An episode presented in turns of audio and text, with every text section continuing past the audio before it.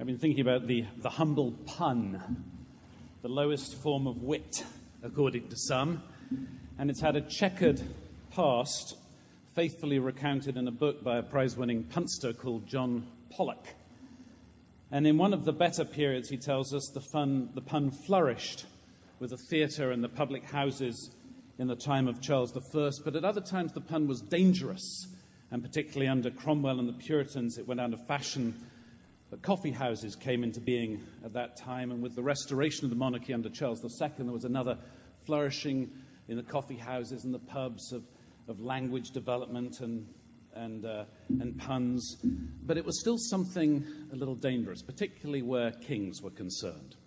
And so Charles II apparently had a jester who was a playwright called Charles Killigrew, and he had a reputation for being able to pun on any subject at any time.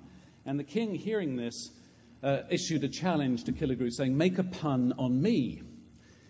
And Killigrew responded immediately that such would be impossible, for the king is no subject.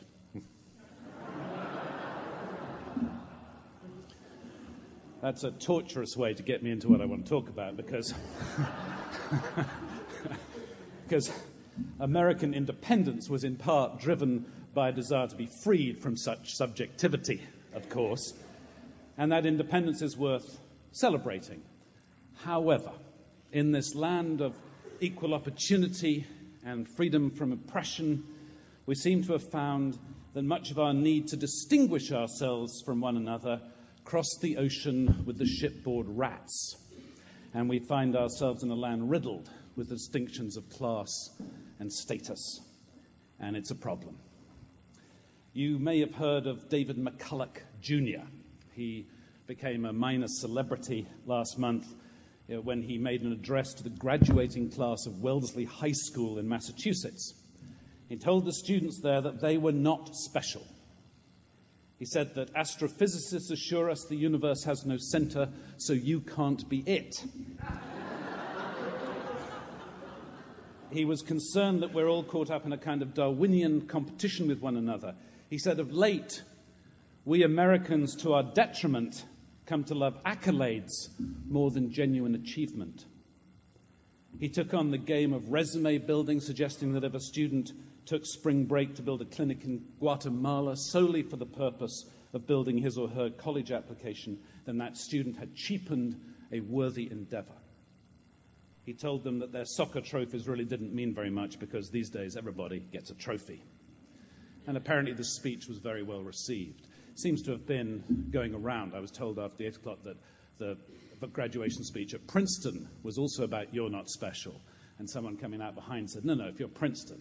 I thought, well, maybe it's, maybe it's, maybe it's to Princeton, You're Not Special. No, really. You know.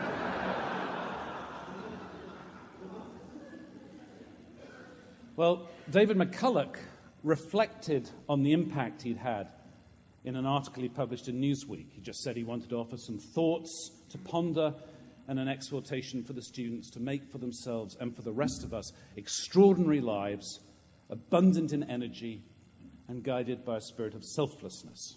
There's lots of reaction, blogs and tweets and what have you.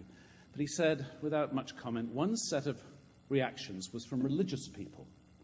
And religious people tended to want him to know that everyone's special, that all God's children are special. Well, how do we deal with that? Surely both these things are true. No, none of us are special over against other people. We know it here, but it's really hard to live it out of our hearts. And we can see all around us people for whom accolades are more important than accomplishment.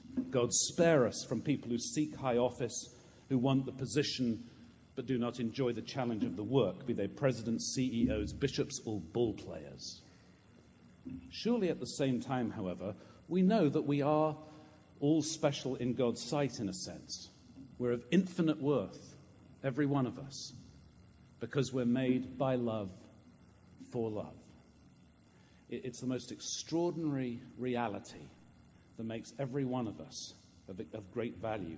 Noelle uh, for those of you visiting this morning, Noelle York Simmons is our associate rector and currently on a well earned holiday.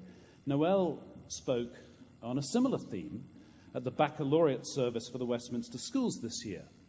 And she told the class of 2012 that they are not as special as they might think they are.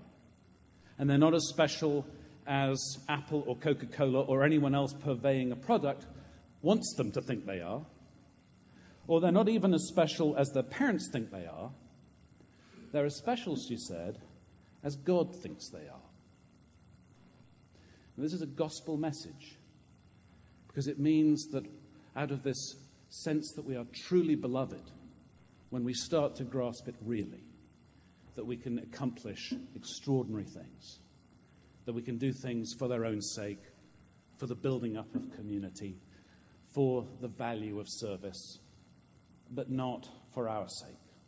It's a gospel message, it's good news, and it's embedded in our story from Mark today. It's not the main point of the story, but it's in there. A leader of the synagogue, a leader of the synagogue, no less, a man of stature a man of status in his community, fears for the life of his daughter. My daughter is at the point of death. My daughter.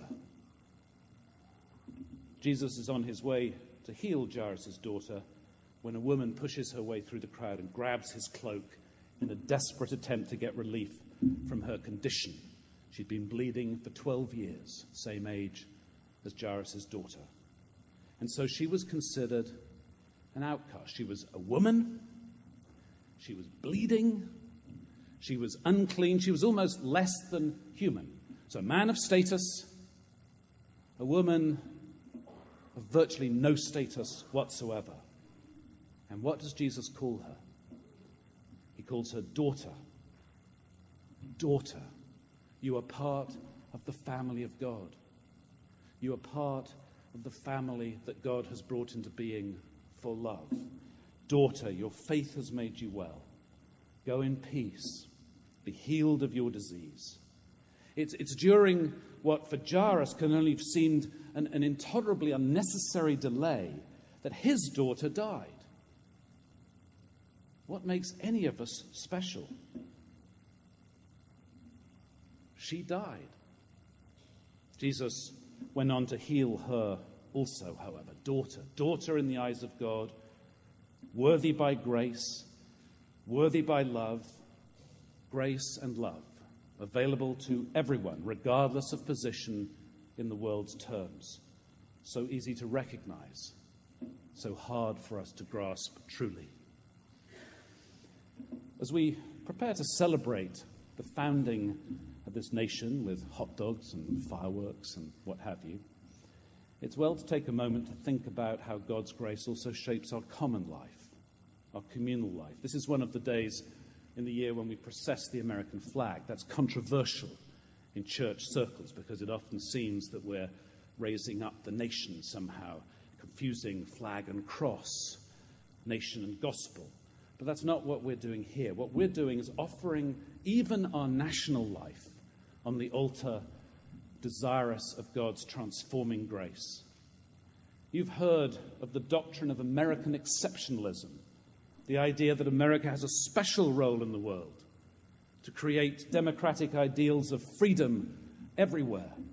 And that's an idea that is criticized by post nationalist scholars, but it's one that continues to have a real hold on political imaginations and so on our international policy. On one hand, we've got to recognize we are no more special than anyone else.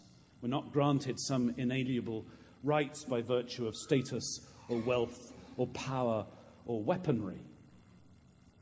But on the other hand, when we see the gifts that we've received in the freedoms we enjoy in this country, particularly, for example, the freedom to worship without fear, not true in many parts of the world, when we recognize the gifts we have and use them in the service of others, the building of genuine community among nations, power exercised in humility, power uh, founded on hope rather than fear, then it's a gift. It's the same for us individually and as a parish as it is for the country.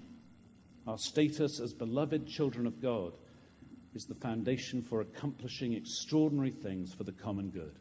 It's not about accolades, it's about offering ourselves in love after the model and pattern of Jesus. That's the point. That's the way. That's the way we know ourselves freed.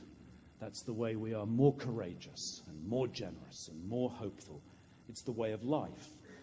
When we live in the freedom of God's grace, our independence is from all kinds of oppression, certainly, but it's independent of striving for status.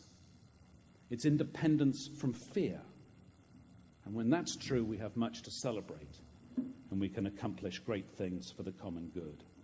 In a brief time of silence for prayer, I invite you to give thanks for the freedoms we enjoy, especially the freedom to worship without fear, and to remember Jesus saying, Daughter, you, everyone, daughter, your faith has made you well. In silence and in response to the gospel, let us pray.